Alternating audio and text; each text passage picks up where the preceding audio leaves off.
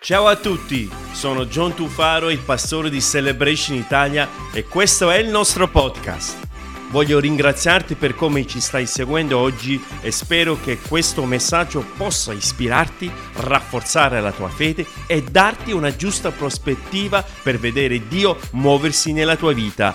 Buon ascolto! Dunque, in questa sera vogliamo aprire le nostre Bibbie e vogliamo andare verso il Vecchio Testamento.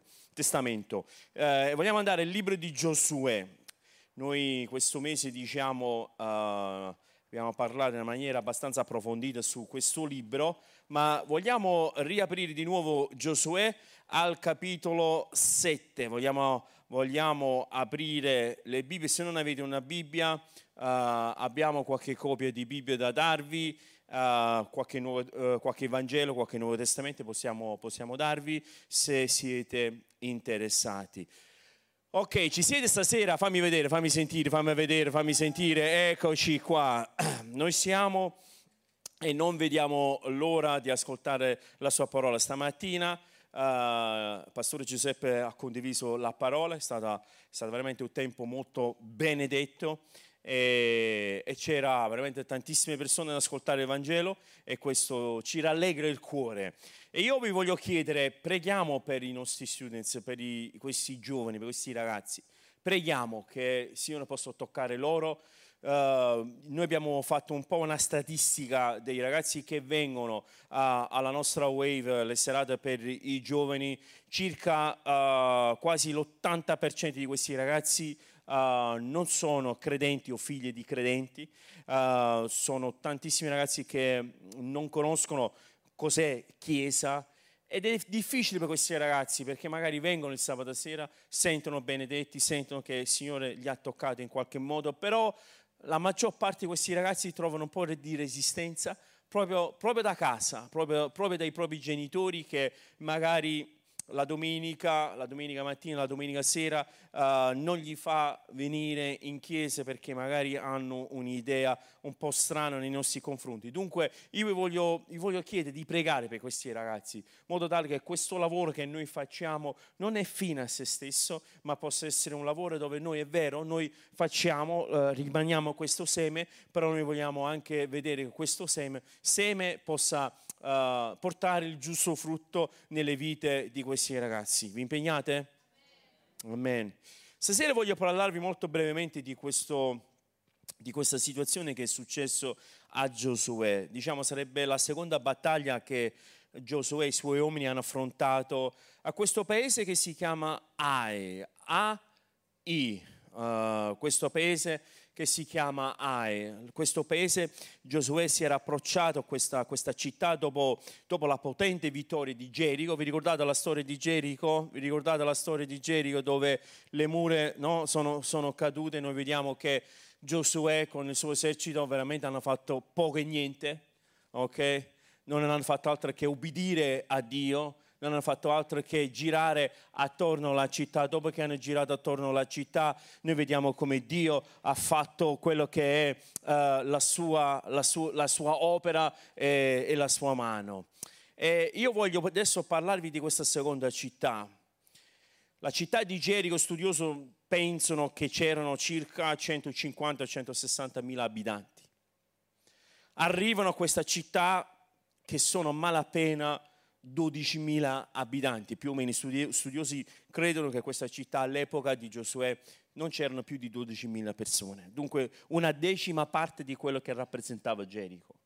Dunque se Gerico era, era un, un, ostacolo eh, importante, incredibile da superare, Ai era gioco da ragazzi, era poca roba, non era qualcosa che destava preoccupazione più di tanto.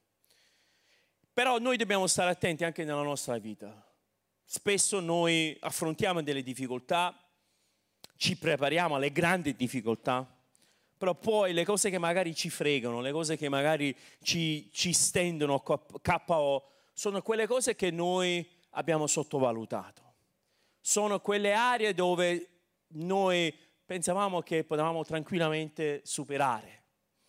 Sono quelle situazioni che si, che si creano nelle nostre case, nella nostra vita, dove noi siamo convinti che riusciamo a gestire. Cosa vuoi che sia un bicchiere con amici? Cosa vuoi che sia questa fumata innocente con questi altri amici? Cosa vuoi che sia quest'altra situazione, questo rapporto che magari sto intraprendendo? Cosa vuoi che sia? Riesco a gestirlo tranquillamente. Però spesso questo, questo racconto penso che ci può insegnare proprio questo, che delle volte noi uh, non diamo il giusto peso a delle situazioni che escono nella nostra vita. In alcune aree siamo categorici e da altre aree della nostra vita siamo troppo permissivi. C'è qualcuno che riesce a medesimare quello che sto dicendo. Ci sono delle aree dove noi no, questo assolutamente io non mi appartiene, io non farò mai questo, lungi da me, via da me, eccetera, eccetera. Poi magari c'è un'altra cosa che senza pensarci due volte ci troviamo coinvolti. E questa è la cosa che Dio ha voluto preparare Giosuè, l'esercito e tutto Israele, perché è vero ci sono i Gerichi nella nostra vita e spesso noi, quando ci sono questi Gerichi, quando ci sono queste grandi difficoltà, in qualche modo ci prepariamo, in qualche modo siamo disposti a pregare, qualche volta anche a digiunare, chiedere aiuto a qualcuno, stare vicino a altre persone, però magari capita la città di Ai, piccolissima città, piccola situazione che magari ci stende proprio perché abbiamo sottovalutato quello che era il pericolo dietro questa città. Leggiamo insieme Giosuè capitolo 7 dal versetto 2. Giosuè mandò degli uomini da Gerico ad Ai. Io credo che già questo, queste prime eh, parole che leggiamo, già ci dà indicazione che forse la cosa da subito non si è messo bene. Da cosa deduciamo questo? Dal fatto che Giosuè ha mandato. Giosuè è il capo dell'esercito, Giosuè era il leader incontrastato del popolo di Israele. Lui manda degli uomini da Gerico ad Ai, che è vicino a Bet Aven, a oriente di Betel, e disse loro, salite ed esplorate il paese. E quelli salirono ed esplora, esplorarono Ai. Poi tornarono da, Giuse, da Giosuè e gli dissero, non occorre che salga tutto il popolo, ma salgono due o tre mila uomini e sconfiggeranno Ai. Non stancare tutto il popolo mandandolo là, perché quelli sono in pochi. Di nuovo voglio ricordare un po' i numeri perché credo che delle volte è importante che noi ci rendiamo conto anche della misura delle cose. Dunque abbiamo Gerico, circa 150.000 persone, adesso ci troviamo di fronte a questa città di Ai, più o meno 12.000 persone. Questo torna da Giosuè e gli dice guarda è inutile che andiamo tutti quanti, è inutile sono così là, non ti preoccupare, bastano 2-3 mila uomini. Così salirono circa 3 mila uomini tra il popolo, i quali si diedero alla fuga davanti alla gente di Ai. E la gente di Ai ne uccise circa 36, li inseguì dalla, po- dalla, porta, cioè dalla porta della città fino a Sebarim. E li mise in rotta nella discesa. E il cuore del popolo di Israele venne meno e divenne come acqua. Giosuè si stracciò le vesti e si gettò con il viso a terra davanti all'arca dell'Eterno. Stette così fino alla sera, lui e gli anziani di Israele, e si gettarono della polvere sul capo. Voglio fermarmi qui perché questo ci dà l'idea di quello che vorrei condividere con voi in questa sera. Noi vediamo che abbiamo qualche indizio, abbiamo qualcosa che si vede, se il buongiorno si, si vede dal mattino, già vediamo che in qualche modo Giosuè delega, che fino a quel momento Giosuè era sempre coinvolto in prima persona. Però questa piccola cittadina, questo questo piccolo posto lui delega gli altri uomini di andare a spiare, di andare a esplorare questo paese. Dunque noi già vediamo un atteggiamento da parte sua che in qualche modo uh, magari sta lì uh, contento della posizione in cui si trova. Non sappiamo il suo stato d'anima, ma fatto sta che lui non è andato. Vi ricordate che c'era un altro re che quando era il tempo della guerra, lui non andò in guerra. Vi ricordate chi era? Davide. Dice la Bibbia in Samuele che era il tempo della guerra. La guerra si combatteva generalmente in un determinato periodo dell'anno.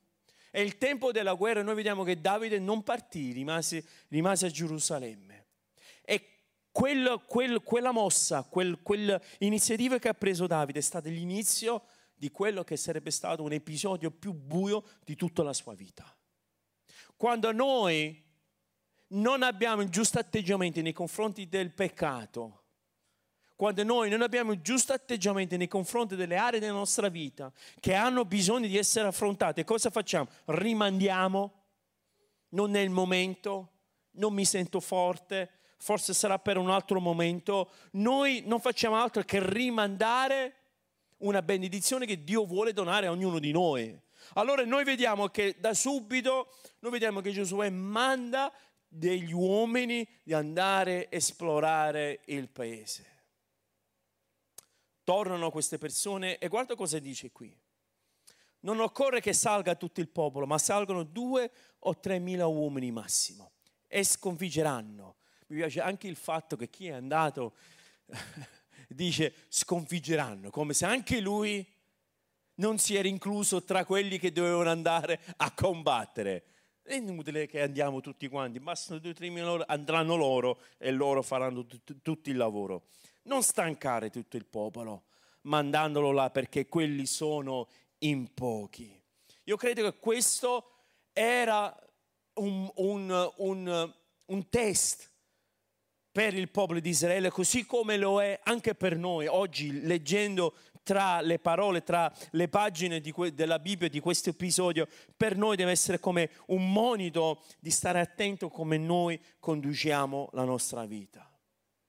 La nostra vita deve essere in costante, in costante crescita. Amen? Dobbiamo crescere continuamente. Uno dei nostri valori fondamentali è proprio questo, che dobbiamo crescere, dobbiamo approfondire. E io non posso avere io la responsabilità sulla tua vita, sulla tua spiritualità, nella tua fede, che tu stai crescendo. Io non sto dietro di te quando stai a casa, se apri la Bibbia o meno. Io non sto dietro di te se tu preghi uh, quando, trovo, quando, trovo l'opportunità di, pre, di pregare. Io non ho questa responsabilità sulla tua crescita individuale. Io ho la responsabilità di far sì che ti do tutti gli strumenti immaginabili possibili per crescere, ma la crescita aspetta te. E c'è silenzio tombale. La crescita, la responsabilità aspetta te. La crescita è una tua iniziativa, una tua prerogativa dove tu ti assumi su te stesso, ok? Quello che è la crescita, eh, quello che è la crescita nella parola di Dio. Sapete che la crescita è un qualcosa di individuale ed è costante, un qualcosa che deve avvenire giorno dopo giorno, un qualcosa che deve avvenire in una maniera uh, senza senza dubbio, senza incertezza, ma un qualcosa che noi giorno dopo giorno dobbiamo crescere. Perché dobbiamo crescere? Perché Satana nel mondo giorno dopo giorno cresce. Non mi credete? Basta che accendete un po' il telegiornale. Non mi credete? Basta che guardate e osservate attorno a quello che sta accadendo. Dunque, se il nemico sta crescendo, Cosa significa quando, quando, noi diciamo che il nemico cresce? Significa che lui sta prendendo quanto più è possibile uh, posizione in determinate situazioni. Okay? Lui cresce la sua posizione, ma noi come individui dobbiamo crescere anche noi, individualmente. Dobbiamo crescere noi uh, e contrastare quello che sono gli attacchi dei, del nemico.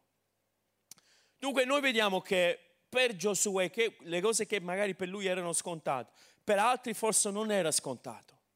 Questa sconfitta di Ai in realtà non inizia nel capitolo 7 di Giosuè. In realtà questa sconfitta di, di, di Ai ha iniziato già a Gerico, già nel capitolo 6. Perché c'è stato un uomo che aveva disobbedito quello che Dio aveva istruito al popolo di fare o in questo caso non fare. Dio aveva dato un comando preciso. quando cadranno le mura, entrate dritto davanti a voi, prendete la città, prendete, prendete tutte le sue spoglie, ma non prendete nulla per voi, ma portatelo tutto davanti alla presenza dell'Eterno per darlo al suo servizio. Dunque oro, argento, qualsiasi cosa di valore che voi trovate, portatelo all'Eterno e lo sacrificheremo e lo diamo e lo consacriamo all'Eterno. Questo è stato il comando dell'Eterno verso ogni uomo di Israele, ogni combattente, ogni guerriero, è stato questo il comando. Però c'è stato una persona che non ha ubbidito quello che Dio aveva detto. Ed è lì che ha iniziato quello che era la sconfitta di Ai. Ecco perché ho detto che la responsabilità abbiamo ognuno di noi, quello di crescere. La responsabilità è nostra. Davide, eh, Giosuè non poteva essere lui responsabile della vita di Achan. Giosuè aveva messo in condizione, aveva trasferito quello che è l'istruzione da parte dell'Eterno in una maniera chiara, in una maniera forte. Ragazzi, qui non si tocca niente, si porta tutto all'Eterno e lo doniamo e lo consacriamo all'Eterno. Però c'è stato quest'uomo che non fece proprio così. Prese dell'oro, prese dell'argento, prese un, un indumento, l'aveva preso per sé e l'aveva nascosto nella sua tenda. Peccato davanti all'Eterno. Proprio l'altro giorno, parlando con mia figlia, Anastasia mi diceva, papà, però quando leggo queste cose mi sembra che forse il Dio dell'Antico Testamento è un po' diverso rispetto a quello del Nuovo Testamento. Io ho detto, ah, Anastasia, guarda, non, non è così, è lo stesso Dio. Dio lo stesso, ieri, oggi e in eterno. Però la situazione è diversa di quello che viviamo oggi. Quello che era all'antico, eh, eh, nell'antichità, nell'Antico Testamento soprattutto, noi vediamo che Dio parlava attraverso i profeti in una maniera inequivocabile. Dava delle istruzioni precise di come, quando e in che modo le cose devono essere espletate. Dunque, in qualche modo avevano una linea, se vogliamo, un po' più, come si vuol dire, uh, non diretta, però era molto più chiara rispetto magari a noi oggi che oggi abbiamo il piacere, l'onore, il privilegio di avere la sua parola, però magari non ci dà delle specificità, specifici, quella parola lì. Così come lo dava nell'Antico Testamento. Quando Dio aveva detto al popolo non toccate niente, portate tutto a me, c'era, c'era un'indicazione, un'istruzione precisa. Oggi magari noi non abbiamo questa indicazione preciso come allora. Allora noi vediamo che Dio è clemente nei nostri confronti. Oggi abbiamo lo Spirito Santo che a quel tempo non c'era eh, diffuso, non era disceso lo Spirito Santo così come oggi eh, abbiamo in mezzo a noi lo Spirito Santo a disposizione.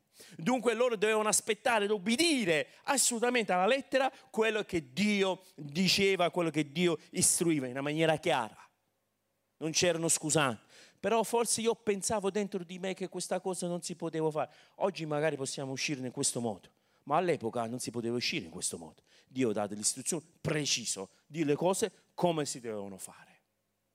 E noi vediamo che Akan, questa persona, dopo vediamo più avanti come, come, mai fece questa cosa. Però da questo momento noi vediamo che è iniziata la sconfitta di Ai, perché in mezzo al popolo di Israele, di Israele mancava quello che magari era la disciplina, in mezzo a loro mancava uh, delle, delle aree dove loro dovevano essere attenti e far sì che il Dio di Israele potesse signoreggiare su ogni cosa. Acan sbagliò davanti all'Eterno e il fatto che lui, loro sono andati verso questa piccola città sono stati sconfitti, sono stati respinti. Perché? Perché in mezzo al popolo dell'Eterno c'era il peccato. Però più di questo, quello che voglio incoraggiarvi in questa sera è, è questo che noi dobbiamo stare attenti che ci sono delle cose nella nostra vita che ci garantiscono una sconfitta. Ci sono delle cose che se noi continuiamo in queste aree, voglio condividere con voi alcune cose che magari possiamo leggere da capitolo 7, che se non siamo attenti noi ci garantiamo per noi stessi quello che è una sconfitta nella vita, nella fede. Quali sono queste cose? La prima cosa che voglio notarvi è che c'era tanta superficialità dal primo momento. E una delle cose che ci fa uh, sconfiggere nella vita è quando c'è la superficialità, superficialità nella nostra vita. Quando siamo superficiali. Questo vale nella fede così come vale nella vita normale. Se noi siamo superficiali, ragazzi, noi ci stiamo preparando per quello che è la sconfitta sicura. Noi vediamo che c'era questo spirito di essere superficiale, il fatto che questa era una piccola città, era una decima parte di Gerico. Noi vediamo che hanno affrontato questo, questa prova con una certa superficialità. Queste parole echeggiano ancora, non ne abbiamo bisogno di molti avevano completamente sottovalutato quello che era questa prova. E noi dobbiamo stare attenti che delle volte la superficialità, delle volte possa essere anche scambiato con quello che è l'arroganza. Delle volte noi possiamo essere anche arroganti nello spirito, nella fede. Cosa significa questo? Che delle volte noi talmente pensiamo, abbiamo una sovrastima di noi stessi che magari pensiamo che nulla mi può mai accadere e nessuno mi può mai toccare perché inizia a subentrare quell'arroganza dentro di noi. Io sono questo, io sono quell'altro, io, io, sono tanti anni che frequento la chiesa, niente mi può fare, io questo e quell'altro, il diavolo mi fa un baffo, io me la vedo io con lui. Quando iniziamo con questo tipo di atteggiamento, ragazzi, ci stiamo preparando per una sconfitta, ma una di quelle sconfitte è proprio dura, dura, dura.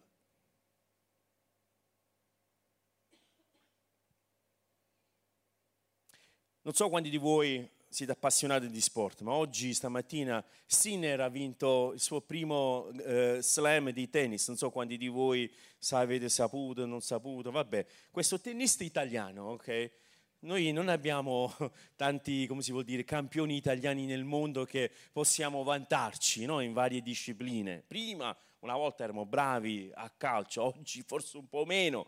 Dunque allora quando questo, un, questo sportivo, come stamattina ha vinto, eh, all'improvviso è l'orgoglio di tutta Italia. Questo, questo Sinner che è stato bravo, ha vinto il suo primo Grand Slam. E ascoltando qualche intervista io sentivo, perché mi piace ascoltare delle telegiornali anche esteri, e c'era questo cronista di Sky Inghilterra che l'aveva intervistato e lui diceva, ma la tua vittoria, lui diceva veramente la mia, la mia vittoria è iniziata quando avevo 13 anni.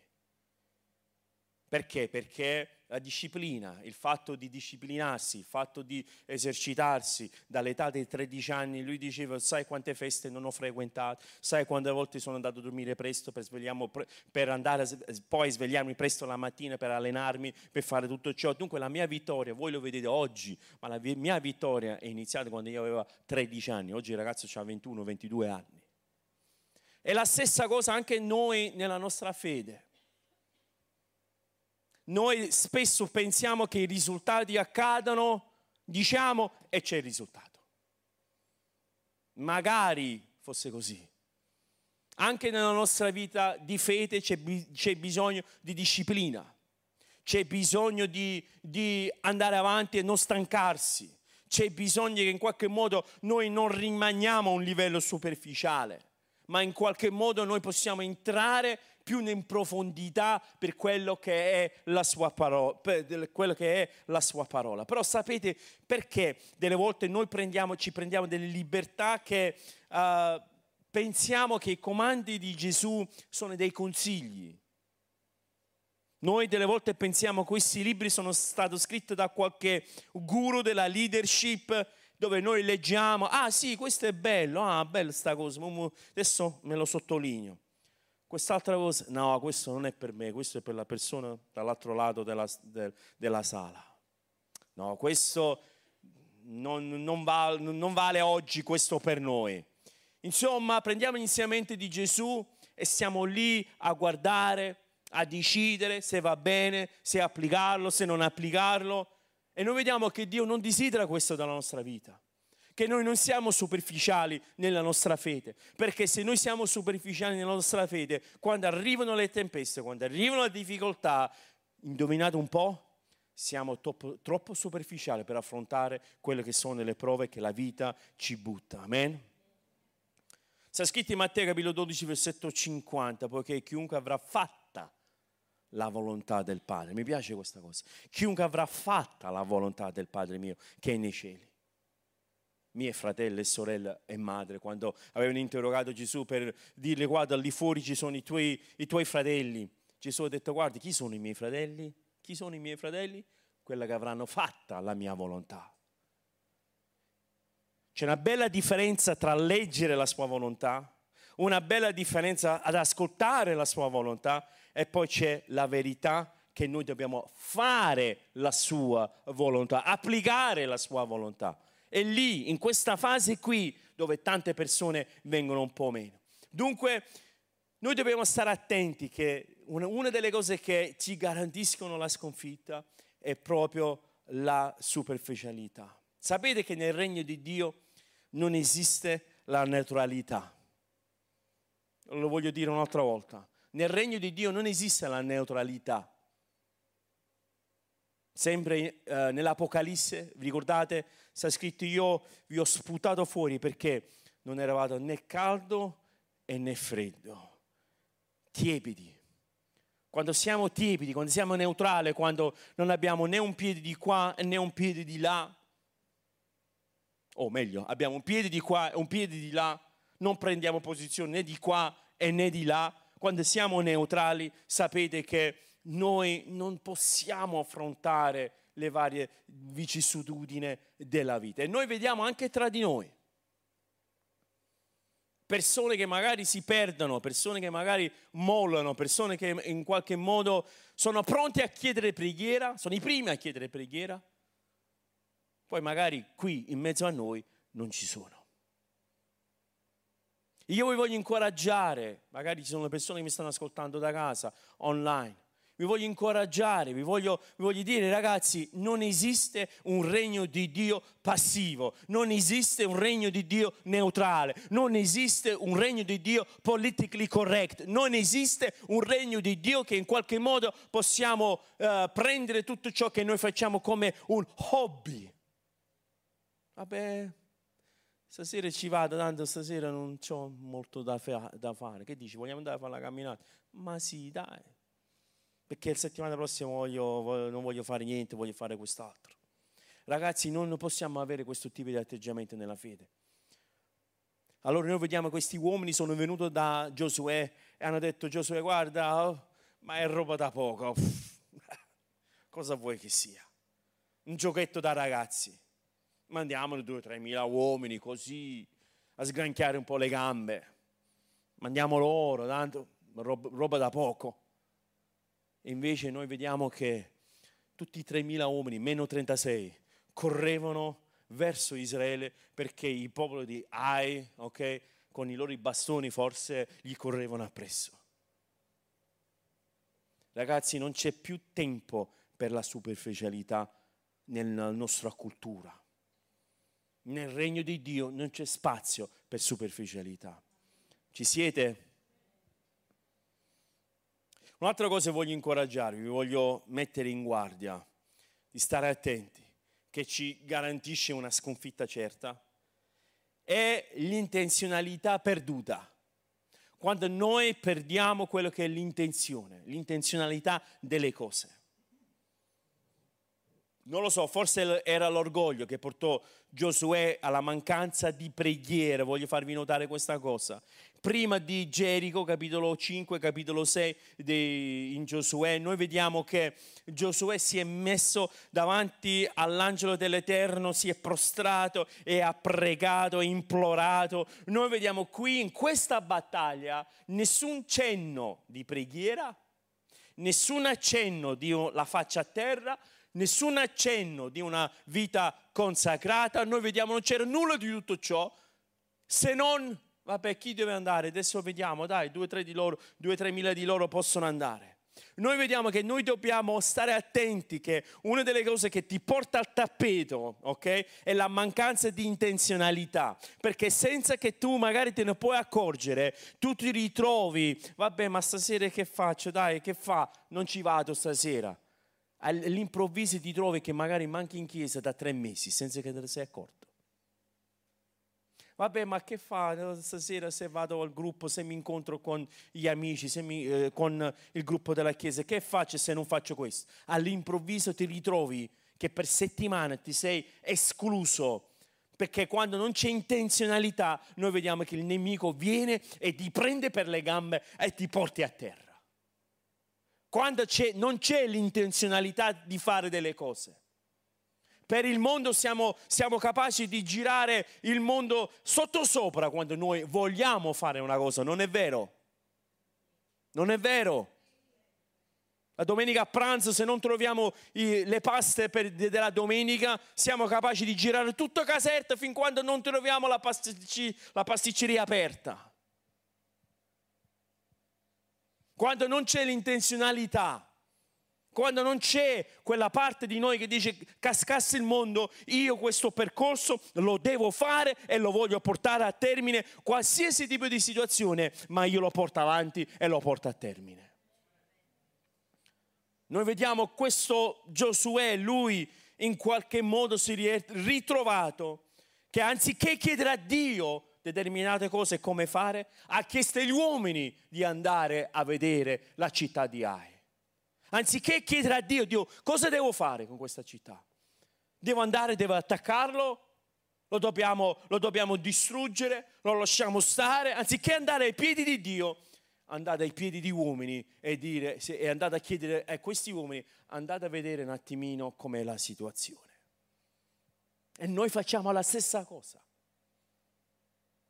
Noi facciamo la stessa cosa, lo stesso atteggiamento, che anziché andare ai piedi di Dio, Preferiamo piuttosto andare ai piedi degli uomini, metaforicamente parlando, cercando un conforto, cercando una soluzione, cercando quello che è uh, un, delle soluzioni diverse.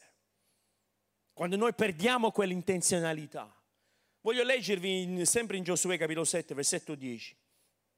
Dopo questa sconfitta, come c'è stato questo, che reazione c'è stata? Noi vediamo, versetto 10, allora l'Eterno disse a Giosuè, alzati perché ti sei prostrato così con la faccia a terra? In poche parole, adesso ti viene in mente a prostrarti davanti a me. Adesso vieni davanti a me e mi chiedi cosa devi fare. Come mai non me l'hai chiesto stamattina prima di andare? Israele ha peccato. Essi hanno trasgredito il patto che io avevo loro comandato di osservare hanno perfino preso dell'interdetto, cioè le cose che non dovevano prendere, le hanno perfino rubato, hanno perfino mentito e le hanno messo fra i loro bagagli. Questo è l'Eterno che sta parlando. Ora venite da me, ora venite da me. Quando non avete opzioni, quando non avete scelta, quando, quando vi ritrovate con la faccia a terra, adesso vieni da me. nella fede, così come nella vita, dobbiamo intenzionalmente perse- perseverare in tutto ciò che ci mettiamo a fare. Dobbiamo perseverare nella nostra fede. Non dobbiamo stancarci, non dobbiamo perdere quello che è l'intenzionalità. E noi vediamo che Giosuè, prima di andare a combattere questi quattro paesani in questa piccola città così, Giosuè, contrariamente come ha fatto Gerico, dove si è messo con la faccia a terra, in questo caso si è messo con la faccia sotto i piedi dei suoi uomini. Andate a vedere voi. Spesso anche noi facciamo la stessa cosa. Ci sono delle aree nella nostra vita dove noi siamo disposti a pregare, a digiunare, a cercare la faccia di Dio, poi magari ci sono altre aree dove noi fa niente, tanto me la cavo, me la vedo io, so come gestire questa cosa.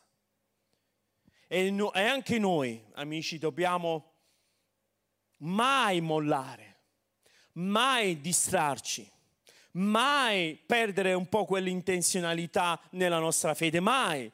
Non esiste il giorno sgarro così che magari ci può stare nelle diete. Io faccio al contrario, a me sono tutti i giorni sgarro tranne uno. Non esiste il giorno sgarro, non esiste abbassare la guardia, non esiste va bene cosa vuoi che questa situazione possa essere. Sta scritto in Matteo capitolo 24, versetto 10. Gesù che sta mettendo in guardia e dice, e allora molti si sveglieranno, si tradiranno e si odieranno a vicenda. Molti falsi profeti sorgeranno e sedurranno molti. E, poi, e poiché l'iniquità sarà moltiplicata, l'amore dei più si raffredderà. Ma chi avrà perseverato sino alla fine sarà salvato. Dunque qui ci parla, ci mostra una corsa lunga, non un qualcosa di immediato, non un qualcosa di automatico, non un qualcosa che magari non ci vuole niente. No, ragazzi, chi avrà perseverato fino alla fine sarà salvato. Non c'è. Ragazzi, allora chi avrà perseverato fino alla fine sarà salvato, però poi ci sarà sempre quello che magari in qualche modo buttiamo dentro pure voi. Dunque non vi preoccupate. Magari. Quello che avranno perseverato fino alla fine, fino alla fine, che significa che c'è una gara. Stavo parlando con, oggi a pranzo con Giuseppe Punto che lui ha corso uh, delle maratone, ha fatto Ironman, ha fatto un po' tutte queste gare estreme. Io che lo ascoltavo affascinato da questo discorso che, non lo so, corre uh, la mezza maratona, poi fa 90 km in bicicletta, poi fa 2 km di nuoto, tutto nella stessa mattinata. Io lo guardavo così. E lui mi spiegava un po' tutto l'allenamento. Però se vuoi io ti passo l'allenamento. No, Giuseppe, non arrête. Se vuoi ti passa l'allenamento in modo tale che anche tu, no, per carità. Già fai in macchina 90 km per me, mi sento stanco in macchina. Però lui diceva, guarda, la cosa che uh, tu, tu, ti alleni e fai, il fatto di, se tu sei persevera- perseverante nell'allenamento, tu ci puoi arrivare. La stessa cosa nella fede. Se noi siamo perseveranti nella fede, noi manteniamo fermi nella fede. Il nemico ti dice Paola, Paola. Dice Laura, Laura. Ma chi te lo fa fare? Chi te lo fa fare? Te lo dico io. Chi lo fa fare? Chi, Anna, te lo fa fare, continuare a venire, a sentire le persone, ma Anna, che devi fare quelli là, lì dentro? Chi è che te lo fa fare? Dobbiamo perseverare, perché? perché la gioia del Signore è la nostra forza. Amen. Lui, la sua gioia è la nostra forza, è la nostra forza, è la nostra forza. Perché che gioia ci può mai dare il mondo? Che gioia ci può mai dare il mondo? Che cos'è che il mondo ci può dare che ci può far gioire, che dire non ci può offrire niente? Invece Dio ci offre tutto perché ha donato tutto se stesso a ognuno di noi. Amen. Sapete che la nostra mentalità, soprattutto la cultura moderna, il discorso di perseverare, il discorso di, di continuare, non stancarsi, è un qualcosa lontano anni luce. Qualcosa lontano anni luce. Forse noi siamo, io, dico noi perché stavo guardando mia moglie, uh, noi siamo nati in un'epoca io sono più grande di te, però più o meno l'epoca è quella, dove magari la disciplina era qualcosa che veniva incolcata, veniva in qualche modo tramandata, veniva in qualche modo portata avanti. Oggi mi sembra che questi insegnamenti della disciplina, insegnamenti di perseverare, insegnamenti di continuare, non mollare, mi sembra che stiamo parlando una lingua completamente strana, straniero. Invece noi dobbiamo riportare, ricordarci che il cammino di fede è un qualcosa che non è che iniziamo oggi e forse dopodomani ho finito già. Noi iniziamo oggi e lo avremo per l'eternità. noi giorno dopo giorno, dopo, dopo, giorno dopo giorno, noi vogliamo continuare avanti. Un'altra cosa voglio farvi notare, le cose che garantiscono una sconfitta. La prima cosa abbiamo detto è la superficialità, la seconda cosa è l'intenzionalità che perdiamo quando perdiamo l'intenzionalità e la terza cosa è il carattere sfuggente, la mancanza di carattere, fammelo mettere in questo modo. Quando noi trascuriamo il carattere spirituale, quando noi trascuriamo il carattere, ovviamente vale anche nella vita, trascuriamo il carattere che noi siamo, anche nella fede. Achan, quest'uomo, ci torniamo a quest'uomo, colui che aveva peccato, quello che aveva prelevato l'oro, l'argento e questo mantello che si è tenuto per sé. In, real- in realtà rappresenta sempre una parte di ognuno di noi. E rappresenta in questo episodio che noi abbiamo letto per ricordarci un principio fondamentale, che oltre all'obbedienza che c'è e ci sta, dobbiamo al nostro Dio in qualche modo, in qualche modo Dio ci vuole anche dare un reminder, se vogliamo, di stare attenti, attenti, che noi nella nostra vita alimentiamo la parte sbagliata della nostra anima. Dobbiamo stare attenti. Dio ci vuole metterci, mettere in guardia. Occhio a che parte della tua vita, della, della tua anima stai alimentando. C'è un vecchio detto tra il popolo indigene eh, in America, gli indiani in America, c'è questo detto, questo capo tribù che dice ai suoi giovani eh, seguaci che lo seguivano, lui insegnava loro che dentro ogni persona c'è una parte buona, una parte mal, malvagio dentro ognuno di noi. E i suoi gli chiedevano, e come facciamo a far uscire più la parte buona? E lui disse semplicemente, ed è un po' il principio quello che stiamo cercando di dire, è che dipende quale delle due tu, fai, eh, tu stai alimentando, your feeding, quello che tu stai alimentando. Se tu stai alimentando la parte buona, il spirito buono, quello diventa sempre più forte, sempre più forte e si muore di fame la parte malvagia. Invece se tu stai alimentando la parte malvagia di te, ok? Quello diventa sempre più forte, più forte, più chiatto, invece la parte buona diventa sempre più secco perché non c'è nulla da mangiare. È un po' anche noi spiritualmente, qual è la parte che noi stiamo alimentando? Stiamo alimentando l'uomo spirituale o stiamo pensando soltanto all'uomo carnale? Fammi usare un po' questi termini in questo modo. Qual è la parte che noi stiamo alimentando di più? Qual è la parte che noi stiamo, ci stiamo concentrando di più? E noi vediamo che se noi analizziamo un po' Achan, quest'uomo, per quale motivo ha disobbedito Dio?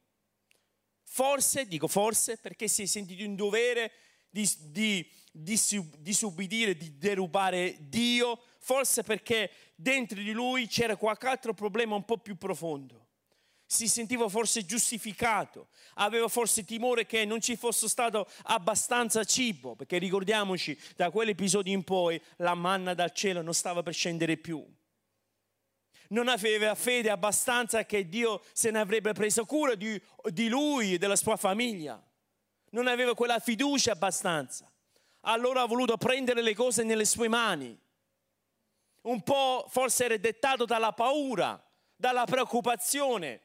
Io ti voglio dire questo, che la paura fa sembrare il tuo nemico più grande di quello che è e l'orgoglio fa sembrare il tuo nemico più piccolo di quello che è. Ecco perché è importante avere la giusta prospettiva nella nostra vita della fede. Ecco perché è importante che ci riferiamo sempre alla parola di Dio, ci paragoniamo sempre a questo. Noi vediamo, non sappiamo bene le sue motivazioni, però sappiamo che forse quest'uomo aveva avuto una forma di paura che lui ha voluto prendersi le situazioni nelle sue mani. Occhio, perché se noi alimentiamo le nostre paure, non stiamo più alimentando la nostra fede. Ed è l'opposto di quello che Dio vuole fare nella nostra vita. Dio vuole darti quella fiducia, Voglio dire, Dio vuole comunicare a ognuno di noi, abbi più fede in me, abbi più fede in me, non ti preoccupare, mi prenderò io cura di te, di ogni parte della tua vita, di ogni situazione, mi preoccupa, cioè mi addossami le tue ansie, le tue preoccupazioni, porti a me quello che ti aggrava e io ti darò un peso che è dolce io ti darò sollievo, io ti darò riposo, così come sta scritto nel Vangelo. Qual è la parte che noi stiamo alimentando di più? Stiamo alimentando la fede? E quando noi alimentiamo la fede significa modellare il proprio carattere, rinnovare la nostra mente, rinnovare il nostro atteggiamento. Voglio ricordare quei bellissimi versi che l'Apostolo Paolo ha scritto alla Chiesa di Romani, capitolo 12, versetto 2 quando lui scrive, sto leggendo da una versione che si chiama Parole Vita, lui scrive non adattatevi alla, alla mentalità e alle usanze di questo mondo. Importante è questo. Non adattatevi alla mentalità e alle usanze di questo mondo, ma lasciatevi trasformare da Dio con un completo rinnovamento della mente vostra. Allora sarete in grado per vostra esperienza personale di capire qual è la volontà del Signore, vale a dire tutto ciò che è buono e perfetto e a Lui gradito. Non adattatevi, non siete voi che vi dovete adattare al mondo. Lo so che forse queste parole non sono parole sempre confortevoli ad ascoltare, ma quello che è la parola di Dio non adattatevi alla mentalità e all'usanza di questo mondo. Non siete voi che dovete adattare, scendere giù qualche, qualche livello, in modo tale che vi sentite più a vostro agio. Noi siamo figli di Dio dell'Altissimo, amen? E il nostro eh, punto di riferimento è Cristo. Non è certamente l'ultimo influencer là fuori sui social il nostro punto di riferimento è Cristo. Allora quando noi prendiamo a Lui come punto di riferimento, è normale che noi prendiamo le distanze da cose che non ci appartengono. È normale che noi non, non, ci, non ci va più determinate situazioni che magari prima facevamo oppure erano coinvolti. Non adattatevi, non adattatevi, non adattatevi. Il nostro carattere viene fuori da cosa? dalla disciplina del perseverare nella parola di Dio. E noi formiamo quello che è il nostro carattere. Questo non è per me. Questo parlare non è per me. Non so quanti di voi vi è capitato o vi sta capitando che magari vi trovate dei contesti, magari con degli amici fuori al bar, che magari iniziano a bestemmiare, parlare di cose che sono veramente oscene alle orecchie. Vi sentite un po' non a vostro agio? Vi sentite come Ah, come mai prima non ci facevo caso?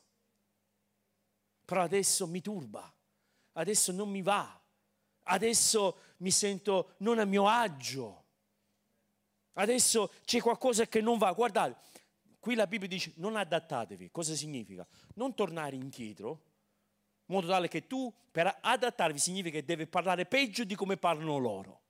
Allora ti stai adattando e stai tornando indietro, stai abbassando quello che Dio eh, ti ha messo nel tuo cuore, il livello che Dio ha messo nel tuo cuore, allora tu cosa fai? Per sentirti a tuo agio, devi per forza iniziare a bestemmiare anche tu.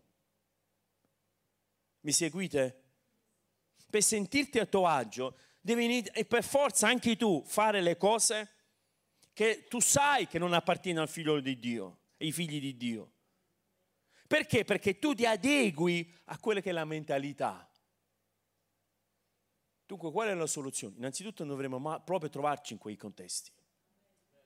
Dobbiamo proprio trovarci in delle situazioni dove magari... Però eppure se ci troviamo, ecco il nostro carattere, io e la mia famiglia serviremo l'Eterno. Che significa? Che significa che io non mi abbasso al tuo livello. Io non sto lì a bestemmiare. E occhio ragazzi, delle volte noi anche lì siamo troppo superficiali. Non dobbiamo bestemmiare, sai cosa significa? usare delle parole scurrile, non ci appartiene, siamo figli di Dio. Non ci appartiene usare delle parole eh, di, di, profanazione, non ci appartengono. E non voglio che in mezzo a noi okay, vengano usate questo tipo di parole. Così, l'ho buttato gratis dentro così. Non perché ci, non sto dicendo, sto accusando qualcuno, però sto dicendo occhio, occhio, non adeguiamoci non, tra, non, portiamoci noi a un livello, ok, per sentirci noi un po' più accetto, più accettato, noi iniziamo a compromettere chi, chi siamo. Lì il carattere viene formato. Questi non mi appartengono, non fa per me. Questa amicizia, questo, queste persone non fa per me. Vogliono andare nella sala gioco, non è per me. Il Signore mi ha liberato, sono un figlio di Dio e io voglio investire nel regno. Capite? Quello, voglio darvi qualche esempio che io non mi sto adeguando a quel tipo di vita. Se i tuoi amici stanno lì e non fanno altro che parlare in una maniera scorrile, scorrile, scorrile, ragazzi, io non devo sentire sta roba, non mi appartiene, non mi appartiene. Sono stato lavato dal suo sangue e io certamente non porto il sangue di Cristo in ambienti e situazioni che non gli appartiene. Io non torno indietro, io non devo, non devo adeguare la mia, uh, la mia, io non devo adattare la mia fede a quello che è di questo tempo, di questo mondo. Io porto la luce di Cristo dentro di me. Se non ti sta bene, non, non è certamente, io non devo spegnere la luce di Cristo perché te non ti sta bene. Io la luce di Cristo è in me, o lo voglio, non lo voglio, splenda sempre, perché Dio è luce. Amen. Dunque noi voglio portarvi a questa, a questa conclusione. Le cose che garantiscono una, una sconfitta nella vita, nella fede, è la superficialità, è l'intenzionalità perduta, quando noi non siamo più intenzionali, è il carattere sfuggente, il carattere che non viene in qualche modo ah, fondato su quello che è la verità della, della parola di Dio se io non ho questo carattere forte, dove io posso eh, rifiutare, dove io posso girare e lasciare dietro di me determinate cose e essere quello che sono, cioè figlio di Dio, ragazzi, io sarò sconfitto nella vita e nella fede. In conclusione, amici, voglio dirvi questo. Volevo chiedere alla worship se mi possono raggiungere qui. La vittoria su, sulle cose nella tua vita avviene quando non trascuriamo le cose essenziali della fede. Quali sono queste cose essenziali? Ricapitolando, quando noi non ci facciamo prendere dalla superficialità, quando noi siamo intenzionali e quando noi lavoriamo sul nostro carattere spirituale, quando noi mettiamo questi pezzi a posto, noi possiamo avere la vittoria su anche una piccola città come Ai. La storia poi come finisce in capitolo 7? Finisce che il popolo ci riprova.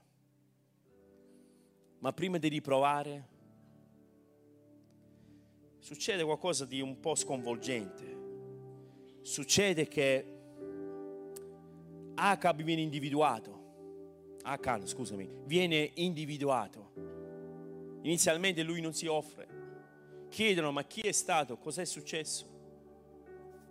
E l'Eterno dice, guarda, metti davanti a te tutto il popolo di Israele, io ti rivelerò chi è stato che, che ha peccato davanti a me. In quella fase quest'uomo non si è fatto avanti, ha aspettato fino all'ultimo. C'è stata tutta una selezione, non sto qui a raccontarvi tutto, però fino alla fine quest'uomo non si è rivelato, non si è confessato, non, non è venuto davanti a Giosuè e dire guarda, sono stato io. Solo alla fine, quando è stato costretto, ormai non c'era più nessuno attorno a lui. Per dire chi è stato? Boh, era solo lui. Solo in, quelle, solo in quel momento lui ha confessato, ma si è trovato costretto. Quando hanno estirpato questo male, quando hanno tolto da mezzo di loro la parte marcia, la parte che ha peccato, la parte che non apparteneva, non aveva posto in mezzo al popolo di Israele, loro sono andati ad Ai e hanno sconfitto quella città. Dio le aveva dato la vittoria. Spero che questo messaggio sia stato di benedizione per te. Se ti fa piacere, iscriviti al nostro podcast, così nel tuo feed appariranno gli episodi più recenti. E seguici cliccando sul link in descrizione, rimanendo connesso con tutte le nostre attività. Ti do appuntamento al prossimo podcast di Celebration Italia.